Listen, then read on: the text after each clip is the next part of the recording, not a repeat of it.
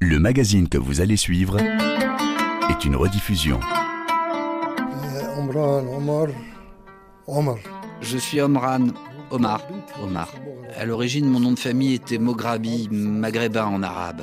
Mon père a renoncé à ce nom lors de la guerre de 1967 et l'a remplacé par Omar, de peur que les Juifs nous expulsent vers le Maroc ou l'Algérie. RFI.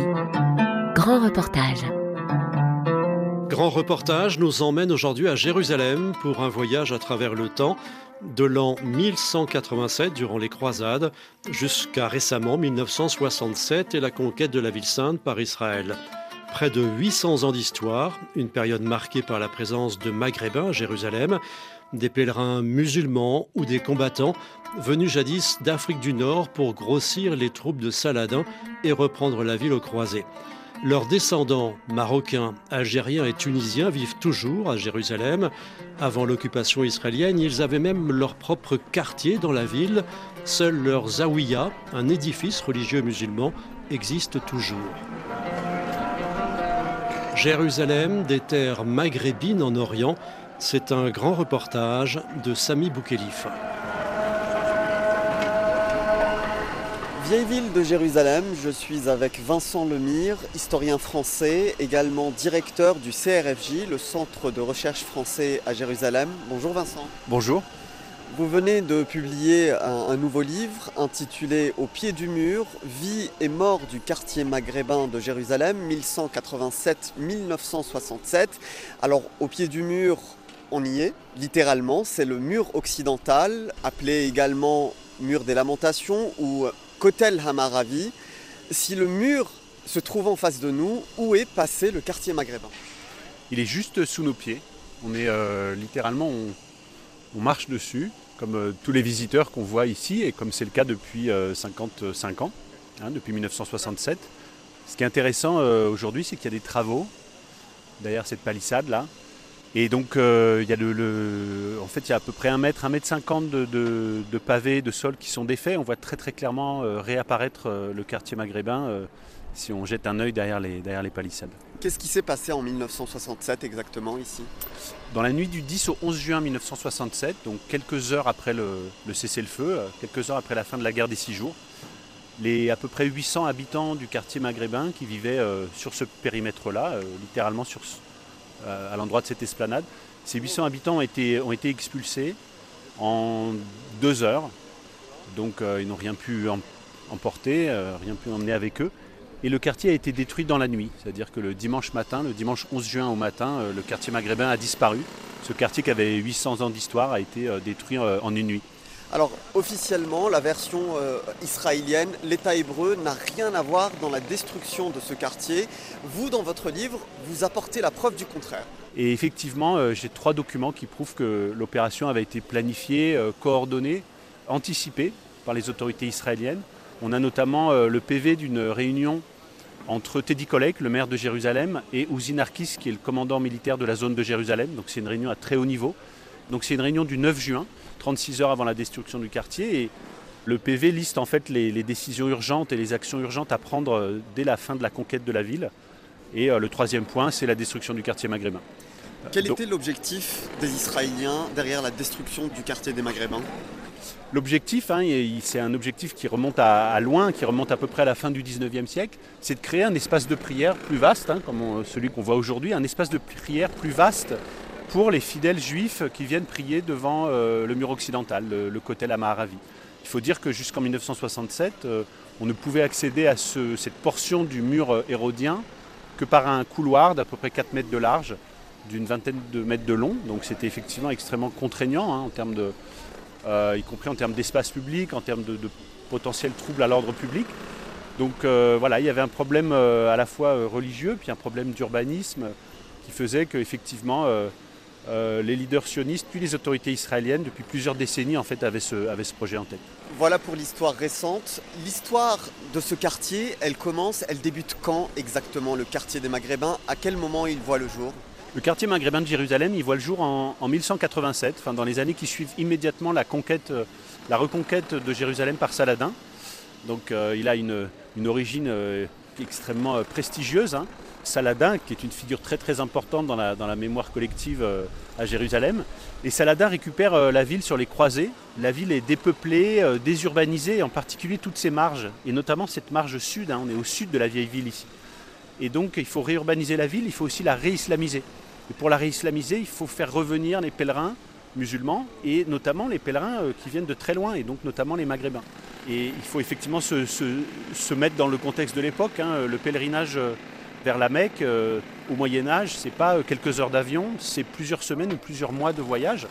Et on arrive par voie de mer, et on arrive généralement euh, à Jaffa, et puis on monte à pied, et on visite Hébron et Jérusalem, qui sont considérés en islam, qui sont considérés comme des visites pieuses. En fait, on se met en état de pureté et de pèlerinage avant de gagner la Mecque. Et puis on peut aussi retourner à Jérusalem sur le chemin du retour. Donc, bref, ce quartier, en fait, il est là pour rendre ce voyage possible, tout simplement, pour les habitants du, Maghreb, pour les musulmans du Maghreb, qui ont besoin, quand ils arrivent euh, à Jérusalem, de se loger, euh, de se nourrir, d'être soignés si besoin, d'être secourus, euh, comme on disait à l'époque. Tout cela a été rendu possible grâce à un décret dans l'islam qui s'appelle un, un Est-ce que vous pouvez nous expliquer ce qu'est le waqf exactement? Et, ce waqf, ici au quartier maghrébin de Jérusalem, se nomme le waqf Abou Median. Qui est ce personnage historique? Abou Median, c'est euh, un mystique soufi euh, extrêmement célèbre, extrêmement prestigieux. Il est d'origine andalouse, mais il est enterré euh, en Algérie aujourd'hui, à Tlemcen même les gens qui ne connaissent pas bien l'histoire islamique euh, de la Méditerranée peuvent comprendre que Sidi Abou Medienne, euh, c'est un personnage historique majeur. C'est lui qui a donné son nom au président Abou Medienne, hein, le premier président de, la République euh, algérienne. Donc voilà, c'est un personnage historique majeur. C'est effectivement représentant en fait de ce courant mystique soufi extrêmement important au Maghreb et qui va ensuite prospérer ici à Jérusalem. Et hum, Abou Medienne, en fait, euh, en 1187, il participe à la reconquête de la ville. Et Saladin, euh, non seulement lui accorde euh, cette parcelle de terrain pour en faire un lieu d'accueil pour les pèlerins maghrébins, mais lui donne aussi, et c'est ça qui fonde le Waqf Abou Medienne, le village de Ein Karem. Le village de Ein Karem, c'est un des villages les plus riches aux alentours de Jérusalem. Il se situe à peu près à, à 5-6 km à l'ouest des murailles de la vieille ville. Et c'est un village extrêmement riche. Il y a beaucoup d'eau, il y a des sols très très riches, y, compris quand on le visite euh, aujourd'hui, on, s'en rend compte. Et donc le, le WACF Abou Medienne en fait euh, va bénéficier des revenus agricoles et fonciers du village de Nkarem jusqu'en 1948. Jusqu'en 1948, Nkarem se retrouve à l'ouest de la ligne verte et donc en Israël et, ses habitants, ses fermiers sont, expulsés et donc ses revenus fonciers et agricoles sont taris pour le WACF. Un, un dans l'islam, c'est un bien ou un ensemble de biens qu'on considère comme gelés, littéralement. Euh, c'est immuable, ils ne peuvent être ni vendus ni cédés sous aucun prétexte. Et le Waqf Abou Median était justement dans cette configuration-là. Euh, on, ne pouvait y toucher jusqu'à la fin des temps finalement. Oui, oui, un Waqf, euh, c'est un ensemble de biens, ce qu'on appelle inaliénables pour nos auditeurs, dans le contexte français ou occidental, c'est ce qu'on appelle un bien de main morte, ou tout simplement une fondation. Hein, on a en France, en Europe, euh, des grandes fondations. Une fondation, c'est on met à disposition un certain nombre d'actifs, ça peut être des actifs immobiliers, des actifs fonciers ou des actifs financiers, et ils ont une fonction.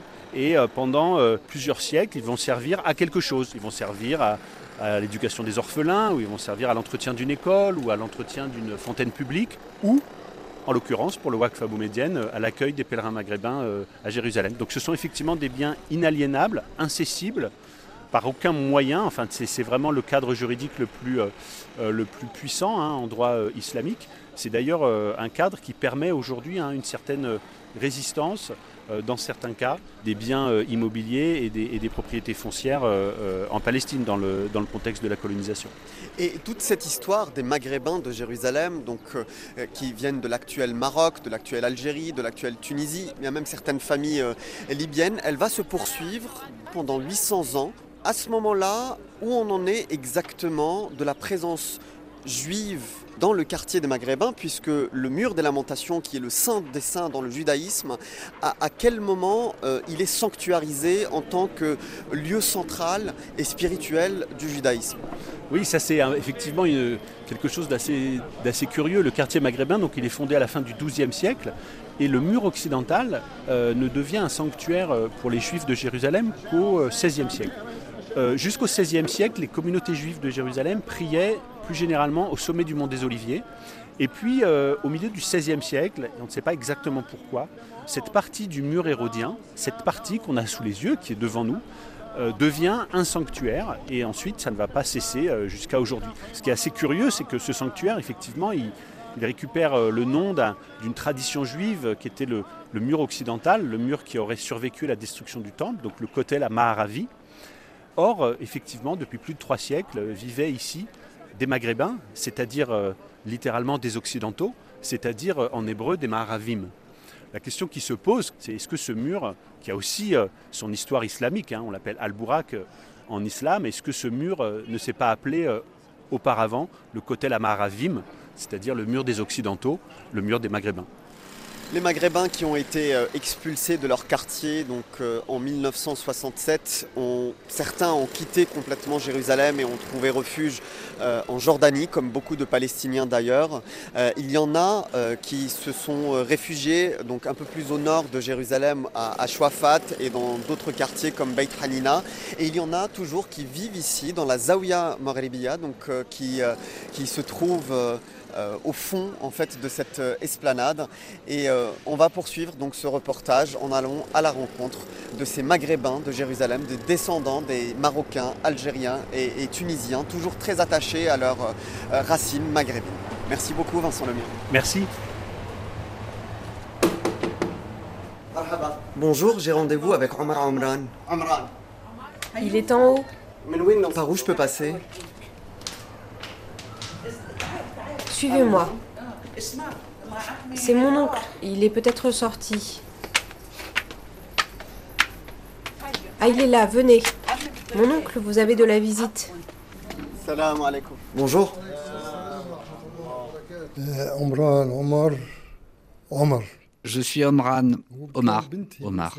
À l'origine, mon nom de famille était Mograbi, maghrébin en arabe. Mon père a renoncé à ce nom lors de la guerre de 1967 et l'a remplacé par Omar, de peur que les Juifs nous expulsent vers le Maroc ou l'Algérie. Et donc, vous habitez ici? Oui, je suis né ici, dans ce quartier. En quelle année En 59. Ah, et donc lorsque vous êtes né, le quartier des Maghrébins existait toujours. Le quartier a été détruit en 1967, je m'en rappelle très bien. Mon père était sorti pour voir les soldats israéliens et leur demander ce qu'ils étaient en train de faire. Ils lui ont dit Retournez vous coucher, ne vous inquiétez pas. Et puis ils ont commencé à démolir la maison voisine. Elle était plus haute que la nôtre. Des pierres ont alors commencé à tomber sur notre toit, sur euh, les chambres où nous dormions. On a fui dans la précipitation. Ce que je vous raconte là, je l'ai vu de mes propres yeux. D'où est originaire votre famille Nous sommes algériens, originaires du village de Beccaria, à côté de la ville de Tébessa. C'est à la frontière entre l'Algérie et la Tunisie. Alors, on enlève les chaussures avant de rentrer. Ici, c'est une salle de prière ou une véritable mosquée c'est une salle de prière pour les habitants de la Zaouia. Et donc, dans cette salle de prière se trouve une relique qui vous relie directement à l'Algérie. C'est la main de Abou Medienne. Abou Medienne Mohamed Chouayeb est le fondateur du Waqf maghrébin. C'est un Algérien, donc un Maghrébin, et c'est pour ça qu'on dit que le Waqf est maghrébin. On raconte que près de la porte des Maghrébins. Alors on y va, une ah. petite pièce alors qu'il combattait pour la reconquête de Jérusalem, il a perdu sa main. Il l'a alors enterré ici. Par la suite, Saladin lui a offert tout ce quartier et en a fait un Waqf jusqu'à la fin des temps. Vous savez, je suis très fier de mes origines algériennes. Mais malheureusement, je vous le dis en toute honnêteté, L'Algérie ne fait rien pour cet héritage. Nos frères marocains ont des liens avec les autorités marocaines, mais nous, les Algériens, on est complètement oubliés, alors que tout ça appartient à l'Algérie. J'espère que les autorités finiront par prendre conscience que des Algériens vivent ici. Combien de familles maghrébines vivent ici encore dans la Zaouia Alors, il y en a hum, une, deux, trois, hum, quatre, cinq, six. Six familles. Hadja Aïcha est en haut Euh, oui, elle habite en haut, mais je ne sais pas si elle est là. Je m'appelle Aïcha, Ahmed, Mohamed, Maslouhi, Mograbi. Je suis d'origine marocaine. J'ai les mêmes gènes que les combattants maghrébins venus ici il y a plus de 800 ans. Une partie de ces combattants ne sont jamais retournés en Afrique du Nord. Ils étaient originaires d'Algérie, de Tunisie et du Maroc. On parlait alors du Maghreb arabe ou d'Afrique du Nord. Je suis née dans le quartier des Maghrébins en 1946. C'était un quartier plein de vie et très prospère. On était comme une grande famille. Par votre fenêtre, on aperçoit l'ancien emplacement du quartier des Maghrébins. À quel endroit se trouvait votre maison? Juste là, vous voyez ce poste de contrôle de la police israélienne? Vous prenez l'escalier et notre maison était juste là. C'était une belle et grande maison. Jusqu'à maintenant, quand je passe à côté de son ancien emplacement, je pleure à chaudes larmes.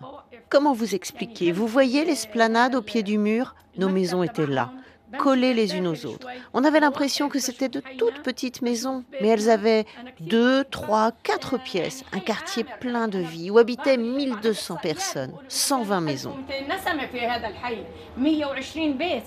Et à l'époque, les Juifs venaient prier au mur des lamentations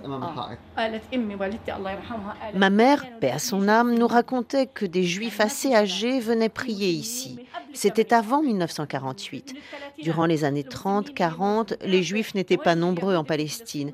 Et donc, ces vieux Juifs venaient dans le respect le plus total prier ici. Parfois, ils demandaient même l'autorisation des habitants du quartier. Ils allaient au mur, ils priaient et repartaient. Ma mère disait que juifs et musulmans étaient bons voisins. C'est le mouvement sioniste qui a ruiné les relations entre juifs et musulmans. Ils ont commencé à s'accaparer nos terres. Avant cela, nous vivions en paix. Toutes les religions cohabitaient ici. C'est la politique qui a tout ruiné. Récemment, j'étais au Maroc, je leur ai dit ce que je pensais de la normalisation des relations entre Israël et le Maroc. Cette normalisation n'était pas nécessaire. Elle profite uniquement à Israël. Le Maroc a fait un beau cadeau aux Israéliens. Je suis fière de mes racines marocaines. Je suis marocaine. Mais ici, dans la Zawiya, vous trouverez des familles tunisiennes et algériennes. Mais nous, les Marocains, sommes plus nombreux en Palestine que les Algériens et les Tunisiens.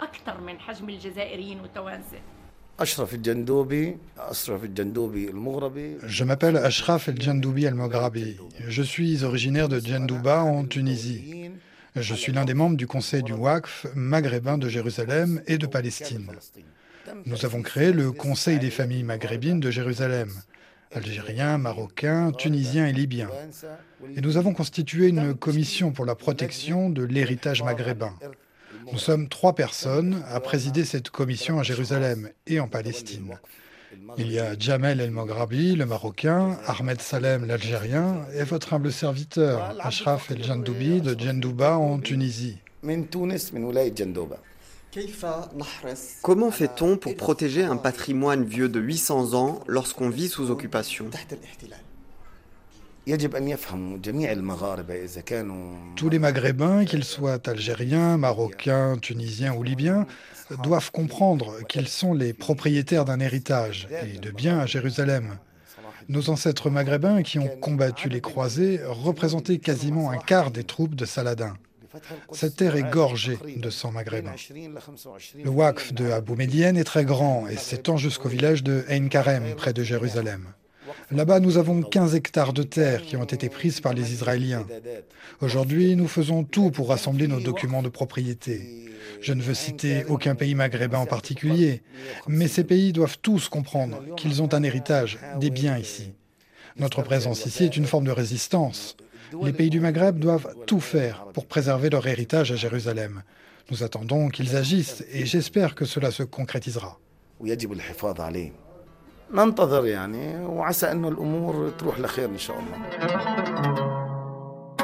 Jérusalem, des terres maghrébines en Orient, un grand reportage de Sami Boukhelifa, réalisation Pauline Leduc.